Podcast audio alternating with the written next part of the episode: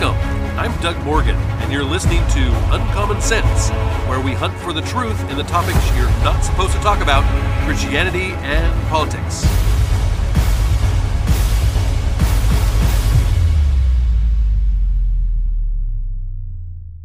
It was just a few years ago that I was having a conversation with a pastor friend of mine about the Second Amendment and gun control.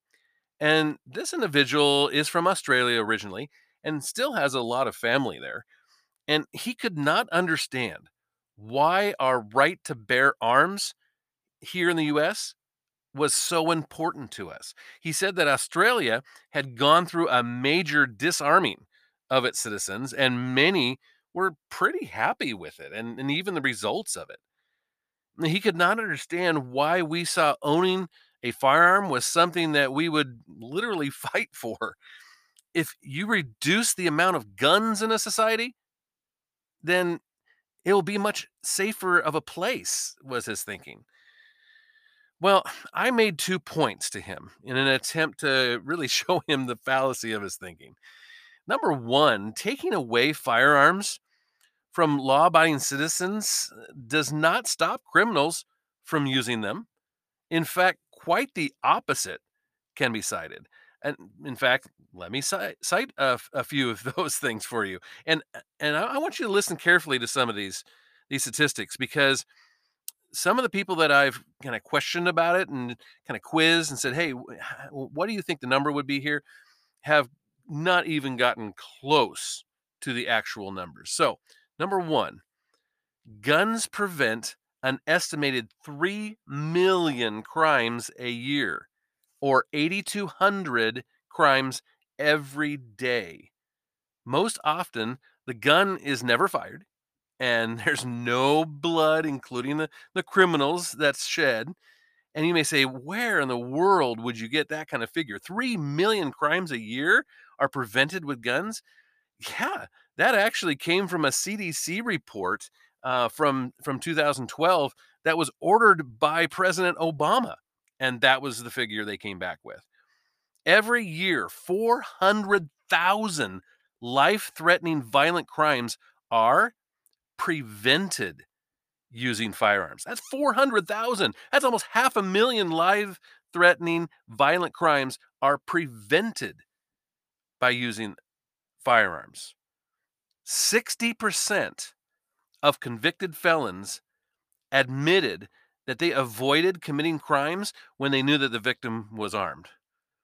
40% of convicted felons admitted that they avoided committing crimes when they thought the victim might be armed. So they didn't even know if the victim was armed or not, but they might be armed.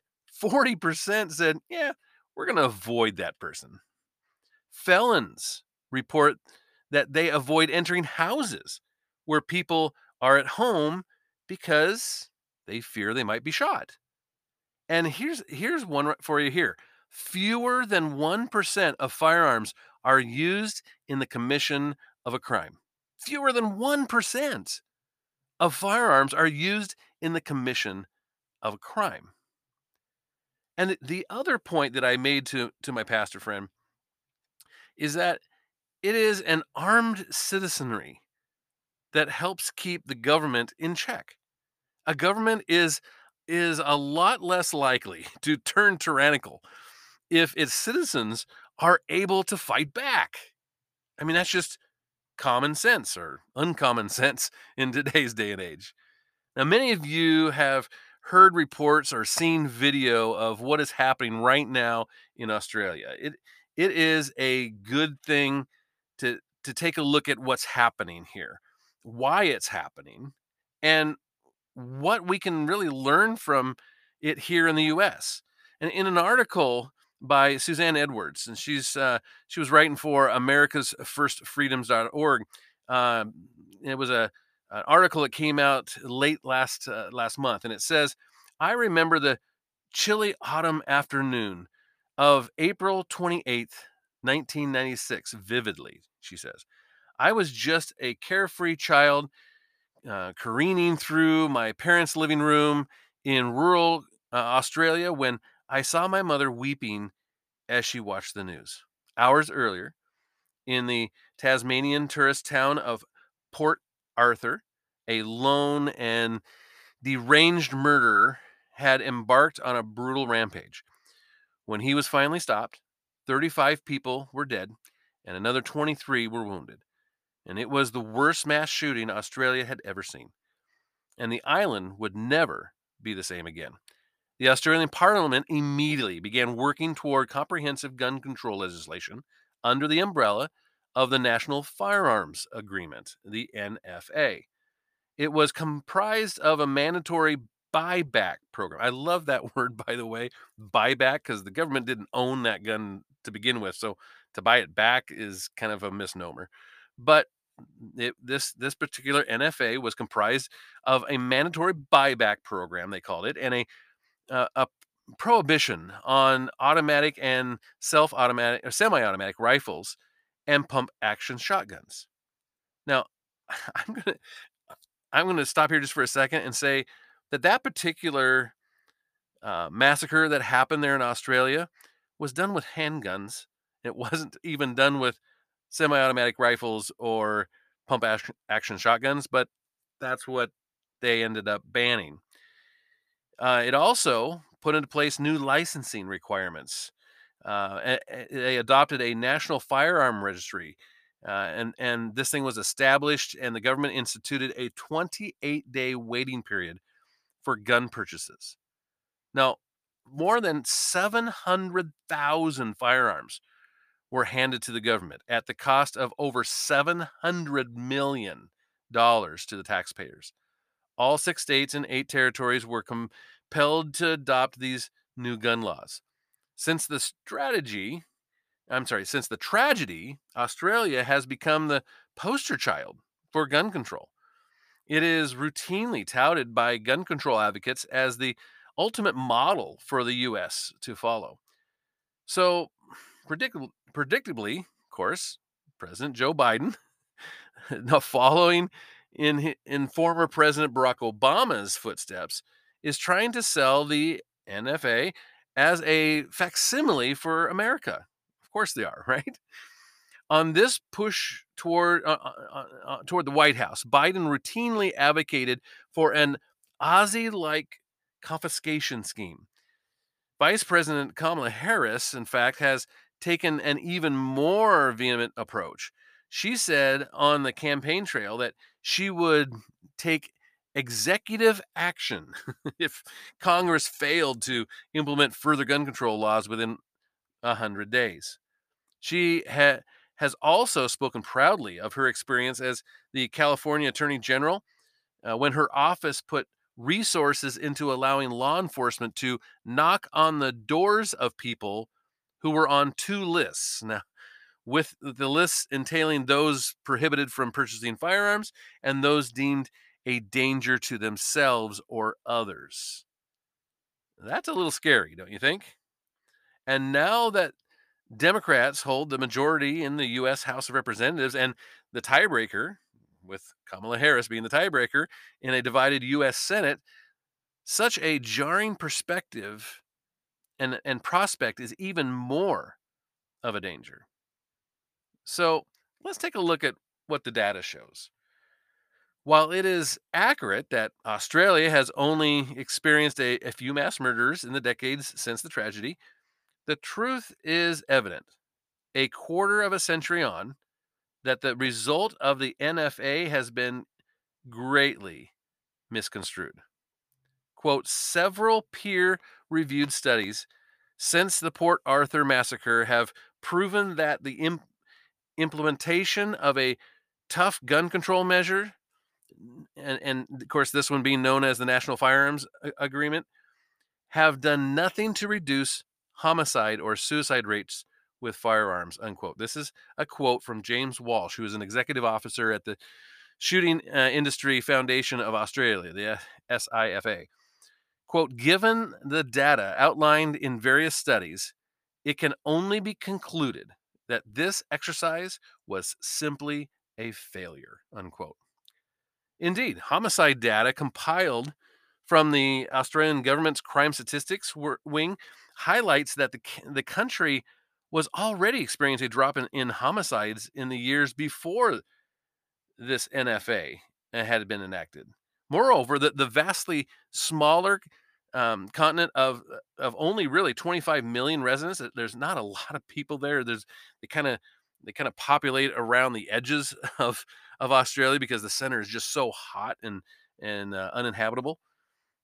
Well, a drop, uh, a, a dollop um, compared to the U.S. estimates of 330 million, we we have a whole lot more people here, and they had always had significantly lower murder rates.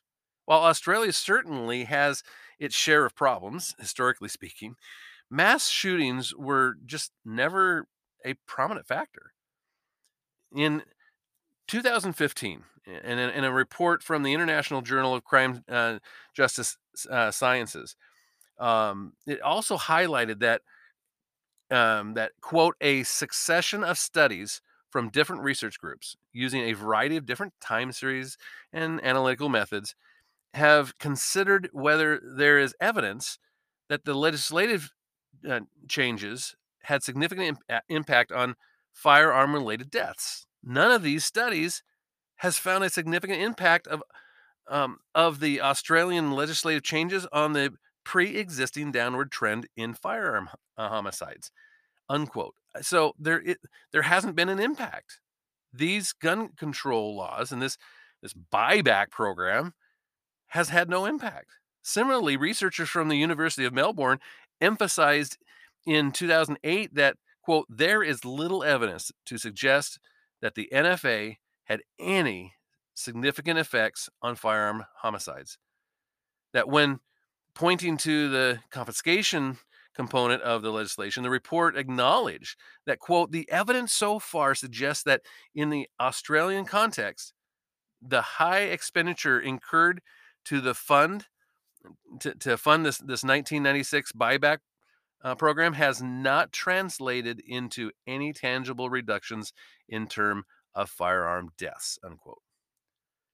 Now as as several analyses have pointed out it is not true that more guns equate to more murders one can see this in the US according to to data collected uh, by the CDC in in 2018, the most recent data that that we have available. Get this, California and Hawaii, which have some of the most stringent gun control laws in the country, had homicide rates of 4.8 per 100,000 and 3.1 per 100,000 respectively. Now, if you compare that to Idaho and New Hampshire, which by contrast, have some of the the freest firearm laws in, on the books. These particular states had murder rates of 2.3 per 100,000 and 1.8 per 100,000 respectively. So that means they literally had about half when it came to the murder rates in these states that did not have restrictive gun control laws compared to those states that did. Now even eh, even a, a 2018 probe widely considered the most thorough evaluation on the issue so far. They, they conduct it was, it was conducted by Florida State University's College of, of Criminology and Criminal Justice. They surmised that the Australian government's own data indicated that the effort failed to reduce homicides.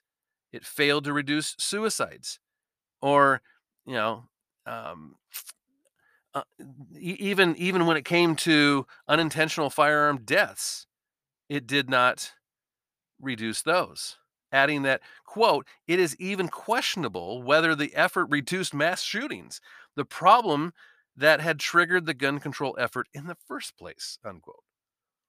Now, it is also misleading for American politicians to say that the tight controls prevented further massacres or mass shootings.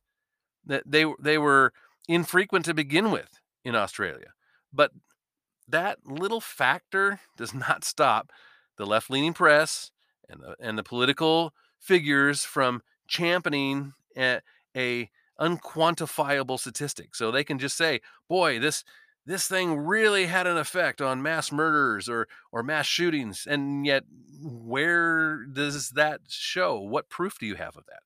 it's unquantifiable. So let's look at the difference in culture and, and constitutionality. There, there are the matters of, of com- countries' foundational cultures and, and constitutions that are different here. While the Australian example may seem ripe for the Biden administration to to stoke its anti-gun support base. Australia and America are literally and, and figuratively worlds apart. First, Australia's constitution does not protect the individual rights. It as it does here in the US, it doesn't in Australia. Australia, in fact, does not even have a Bill of Rights. When Australians hand, handed over their guns to the government in 1996, they weren't surrendering their Second Amendment rights. The, the Australian Constitution simply dictates that property seized by the government must be paid for, as this was, and you know, a campaign where monies were paid out, so they were within their constitution. So I, I guess I'm saying, in, in in other words, they they were taxed their own money to pay for the mandatory purchase of their own guns. does does this make any sense to you? I mean that they that they would pay their own money so that they could get their own money back and give up their guns. That doesn't seem right, does it? Enacting an, an Australian style gun control scheme statewide would it, it, it would be far different. Americans own over 400 million guns, a lot more than the estimated few million in the in Australia before this NFA implementation.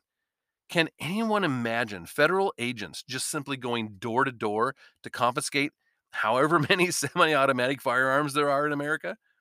In Australia, owners are subject to get this random drop-ins from authorities to ensure that only registered firearms are in any household and that they are really co- correctly locked up and stowed away. Can you imagine having the police just come into your house and look for that? When it comes to, to leftists and, and, and the violent criminals uh, to them are, are a problem, but they're not the focus.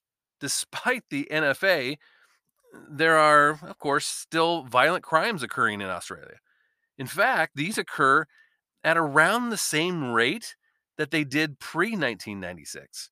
Moreover, there are still black markets for guns, with an estimated 250,000 firearms in criminals' hands. And this was as per a, a 2013 report published in the Australian equivalent of the Library of Congress for them.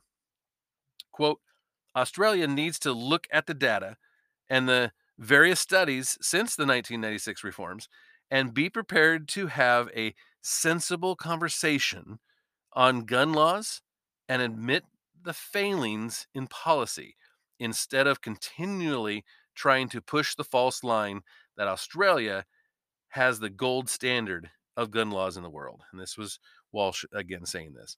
Quote, all the 1996 reforms did was alienate every single law-abiding gun owner in, in Australia and wa- and waste taxpayer money.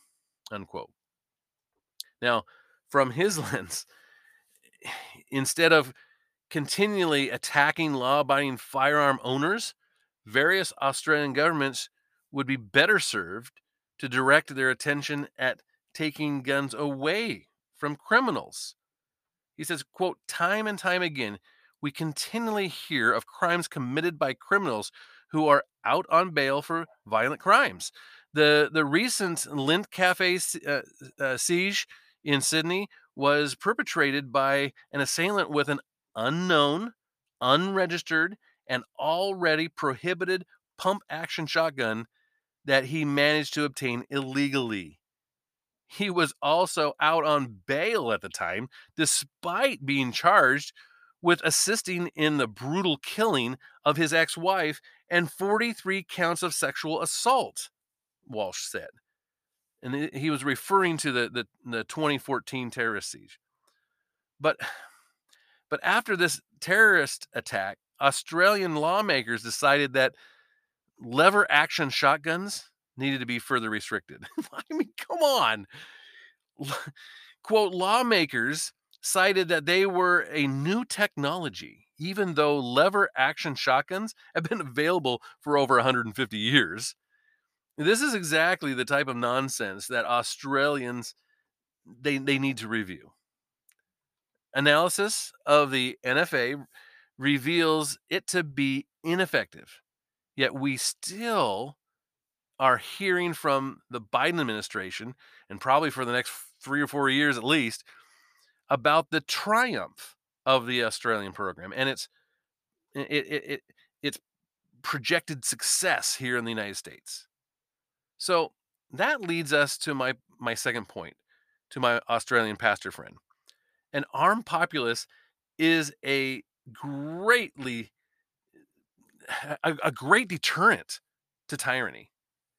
In in an opinion piece by Candace Owens uh, of the Daily Wire, she said this. She said, "My husband has a lot of family members who live in Australia.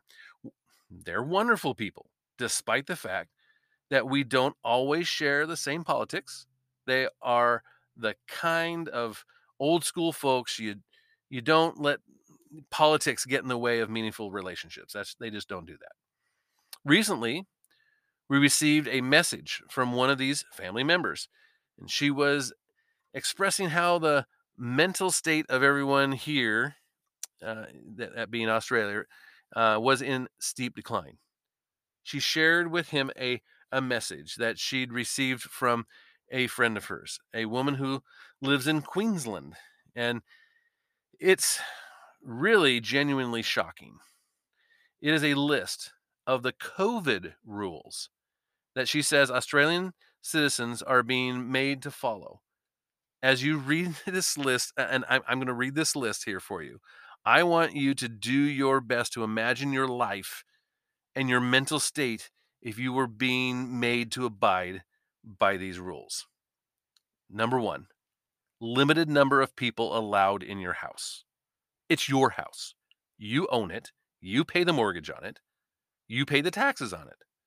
And yet, the government says in Australia that you have a limited number of people that are allowed in your house by law, by penalty of the government. And number two, at various times, she says, we are told that we can't have any visitors at all. So even though you you may be limited to just a few people, there are times when you can't have anybody at all over to your house. Funerals are limited to between 5 and 10 people.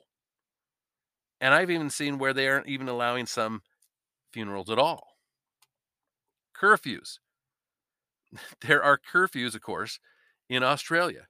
You cannot go out of your house at certain times.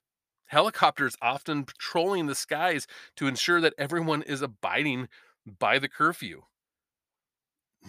This is just so bad. They're not allowed to go past five kilometers from their home. And that's that's less than than five miles from their home. They can't go any farther than that. I mean, it's just ridiculous. They're not allowed to sit down at many parks or or or beaches or or public spaces. So it, they they just can't go there. It's, they're they're completely closed. Here's one for you. In Australia, there's no dancing. Dancing is outlawed. Absolutely a no-no during these COVID times. Only one person per household is allowed to go shopping for essentials. Only essential shopping is allowed, and at times the, the defense force and the police have checked what people are shopping for. International borders are closed. No one is allowed to leave the country. Small businesses are shut down while big businesses are allowed to operate. Kind of sounds like here a little bit there too, right? Citizens are are locked out of their home state. Thousands of them are not allowed to return unless they get vaccinated or they go through a, a slow, restrictive exemption request process. Families have have been refused access to attend funerals, uh, like we just talked about. Yes, there is an application process for these these funerals, but oftentimes the funerals and the weddings even uh, are are denied. Re- relatedly, many people have died without family beside them because there's a mandatory quarantine process to um, to to go through and many people don't make it in time. One woman was only given access to her dying father in a hazmat suit. I mean, who's who's at danger here? The person who's dying? It doesn't make any sense. Protests have been declared illegal despite the fact that protest is supposedly a constitutional right there. If you protest, heavy armored police and uh, can can pepper spray you or or tear gas you or fire rubber bullets at you. And that's many of us have seen uh, many of those videos now where people are just getting nailed by this stuff. For the last 20 years, the United States has spent trillions of dollars in Afghanistan fighting a war, which we lost, by the way. But we were told the war was necessary that the slaughtering of American sons and daughters on foreign soil was necessary because we were fighting for a noble cause to spread democracy in a tyrannical land, to free an oppressed people. So I'll ask those same lecturing politicians and media members a question now. When do we deploy troops to Australia? Well, when do we invade Australia to keep oppressed people who are suffering under a totalitarian regime? When do we spend trillions of dollars to spread democracy in Australia? Australia is a tyrannical police state. Its citizens are quite literally imprisoned against their will right now. So, when do we deploy? Of course, we all know the real answer. What is happening in Australia under the guise of a virus which, as of August 7th, 2021, Experts estimate an overall recovery rate is between 97% and 99.75%. And it is federal overreach, tyranny, and totalitarianism. The kind that that gives birth to evil dictators and human rights atrocities. We are watching a replay of the early ambitions of Joseph Stalin, Adolf Hitler, Fidel Castro, and Hugo Chavez. That's what's hiding beneath the guise of this fictitious, perpetual need to slow the spread. We all know the truth that what is happening in Australia was meant to happen here in America. That this current totalitarian uh, administration is fighting tooth and nail to trample states' rights and federalize America. If it weren't for Republican governors standing in the way, we'd be simply stripped of our most basic individual freedoms. Can anyone explain to me, by the way, in simple sentences, why the Australian government is any better off or, eh, or any more noble than the Taliban? Both groups believe that they have the right to oppress and imprison people for their own good. Are, are Western governments any better? Can I, I can say honestly that I never thought I'd see a world war. But here we are. We're in the midst of an ideological and psychological global war. It is a war being waged by governments all over the world, from here to Australia, against their very citizens that they govern. And to that end, I say, welcome to World War III. And that's how she ends that. And, and now I don't know about World War III, but I will say that there is a battle for the hearts and minds of every f- free country in this world. The U.S. has been the shining example of freedom, and now we are seeing that shine get a little bit tarnished. Other countries like Australia are now shining examples of gun control. And and and really they are they really aren't that. They are shining examples of why we need to maintain the God given freedoms we currently have. And you may agree and you may disagree with that. And I would love to hear from you. And you can always do that at uncommonsensepodcast.com. Thank you very much for listening. This podcast is a production of Morganite Communications.